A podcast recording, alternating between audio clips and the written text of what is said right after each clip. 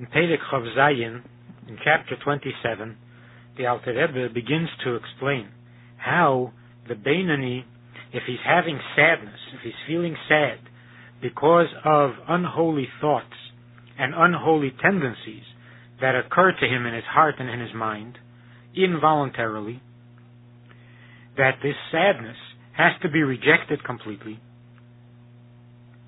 because it is not coming from a godly place, it is coming from an ungodly place. The truth is that from the godly point of view, the person should be happy rather than sad because he's fulfilling the commandment, to not follow the, the temptations of the mind, of the eyes and the heart,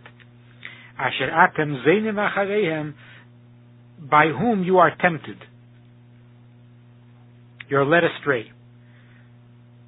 And this statement is addressed to the Beinani, because the Beinani's heart and the Beinani's eyes lead him astray, whereas with the Tzaddik, his heart and his eyes lead him only to godliness. So this commandment not to follow the dictates of the heart or the temptations of the heart and the eyes is a statement to the Beinani. So when he is tempted, when his eyes are not holy, and his heart is not holy, they tempt him to go astray. And then he refuses, he rejects the thought, and he rejects the tendency or the temptation, then he is fulfilling this commandment. And in fulfilling a commandment, one is supposed to do with joy, supposed to be happy. And although he's avoiding a sin and not doing a positive mitzvah, but the Gemara says that one who sits and doesn't sin, sits through the temptation and refuses to sin, it's as if he had performed a positive mitzvah. And so he has to be happy in that he is successfully fulfilling this commandment. And what's more is that the, the sadness comes from arrogance, from a failure to recognize his true position, his true standing, and that is that he is very far from the category of Beinani, of tzaddik, and that he is a Beinani. Not that he thinks he is a tzaddik. It's just that he thinks that he is close enough to becoming a tzaddik that he is disappointed when he finds that he still has thoughts and feelings that a tzaddik certainly wouldn't have. And this is because he doesn't recognize his place. A person desires and is disappointed only if he doesn't have that which could realistically be his. The poor man could be disappointed and upset with himself that he doesn't have a decent meal. But he can't be upset with himself that he doesn't have a palace. Because that's, that's beyond him, that's beyond his realm. So if the Beinani would recognize that his Aveda is to fight the temptation to resist being a Rasha, and becoming a tzaddik is completely beyond his reach, then he wouldn't be upset or disappointed when he finds that he is not a tzaddik. Instead, the Beinani does have unholy thoughts, and he rejects those unholy thoughts, and he, and he pushes them out of his mind, he averts them from his mind, and thereby he fulfills this commandment. Now the Beinani might ask, it's true that I fulfill the commandment, and I'll gladly fulfill the commandment any number of times, but what's the point? When you push away a Yetzer Hara, you expect that, that you're free of it, that you'll be rid of it. And here he sees that the same Yetzer Hara keeps coming back. So what am I accomplishing, he asks. And in today's Shiur, the Rebbe begins to explain what is accomplished, the great accomplishment that comes from subduing Klippa even though you're not undoing it. On page 356, for the fourth of, of Adar, in chapter 27.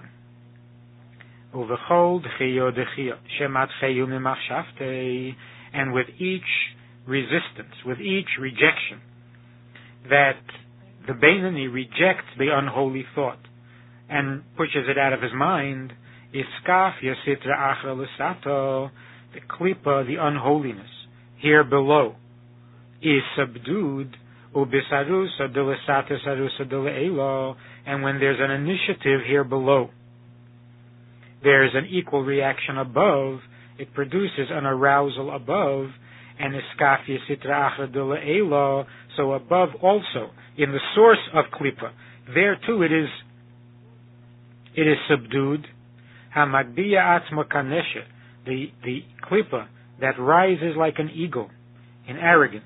L'kayim asher and there is the fulfillment of that which it says, im tagbiya kanesha, mishom Hashem that God says that if Klippa will rise like an eagle, from there God will bring it down.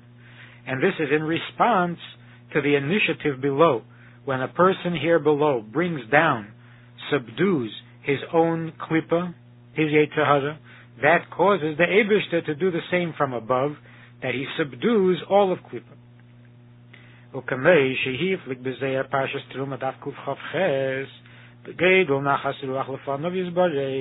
The Zohar marvels at the greatness of the enjoyment and the pleasure that God has, when the unholiness, when the sitra achra below is, is, is suppressed, is subdued. Because God's glory, God's honor rises and is elevated al kula yatir mishrocha achor over all, over over and above everything else, more than any other kind of praise. And this rising is greater than all else. In other words, God's honor is elevated more through the subduing of klipa than through davening or praising God or singing His praises.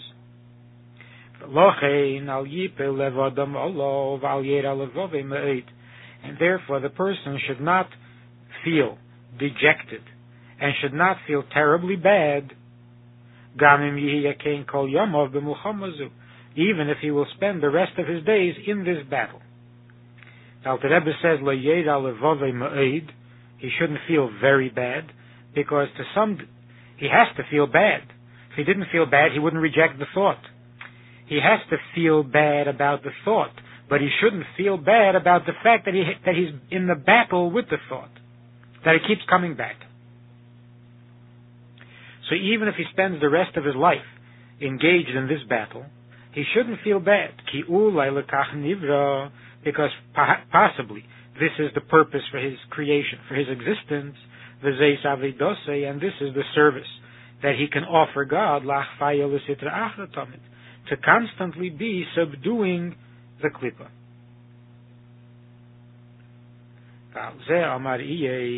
And it's concerning this, the fact that a might spend his life fighting off unholy thoughts. Concerning this, said, Barasa Rishoyu. Iyov said, you, you created wicked people. You created the Rasha. And the Alter Rebbe asked in the beginning of Tanya, how can Iyov say that God created the, the, the righteous, the tzaddikim, and God created the Rasha when this is supposed to be something that a person choice, chooses by his freedom of choice? So what it means that God created a tzaddik, that Alter Rebbe explained earlier, that a tzaddik doesn't have a Yetzer Hara, it's a different kind of neshama, and God does create that kind of a person. And now, Alter Rebbe explains, what does it mean that God created the Rasha?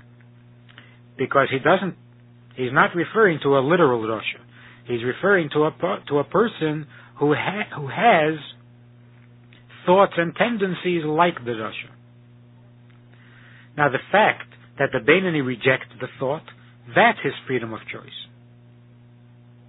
But to not have an unholy thought, that's not part of freedom of choice. That's part of the created condition. And so as far as the creation is concerned, God created two kinds of people. He created people with Yetzer Hara, and He created people without Yetzer Hara. The Beinani is not a created condition. Because the Beinani is created like a Rasha, and through his freedom of choice, he rejects those thoughts. So it's not that God created people to be wicked. He created people with a Yetzer Hara, and then gave them freedom of choice to reject the Yetzer Hara. But, but not be able to ever free themselves of that Yetzer Hara. So it doesn't mean that God created people that they should be sinful, but rather that they should experience in their thought v'hirhuram bilvad and in their mind alone the the, the condition of the Rasha. And they will battle with it. They will use their freedom of choice in response to these unholy thoughts. To remove them, these thoughts, from their mind. And what is the point of having the unholy thought and then rejecting it? In order to subdue and weaken unholiness. But they won't be able to undo it or completely free themselves. Of the Yetzer Hara, because that is another role, another service, another way of serving God, but that's done through the tzaddikim. And as the Alter Rebbe will explain in tomorrow's shiur, that the role of the Beinani and the Aveda of the Beinani is in a way higher and more precious than the Aveda of the Tzaddik in the Hayom Yom for the fourth of Adar, Adar Aleph, the Rebbe writes, Reishis HaHachona, the beginning of the preparation, Lehisaskus Besichli Miyunim, to delve into deep matters, deep subjects, or Besechel Alaki Befrat, and particularly if the deep subject is, is godly, a godly subject. So the beginning of the preparation, who, Aleph, The first thing is to work with the body, to make an effort with the body, to remove from it the pleasure and the delight from worldly things. And number two, Yigias Nefesh, an effort and a struggle with the soul, with the Nefesh. La'ezer Hatuf Tam B'muskolis to arouse in the Nefesh a pleasure for Seichel in general, and particularly an appreciation and a pleasure for godliness.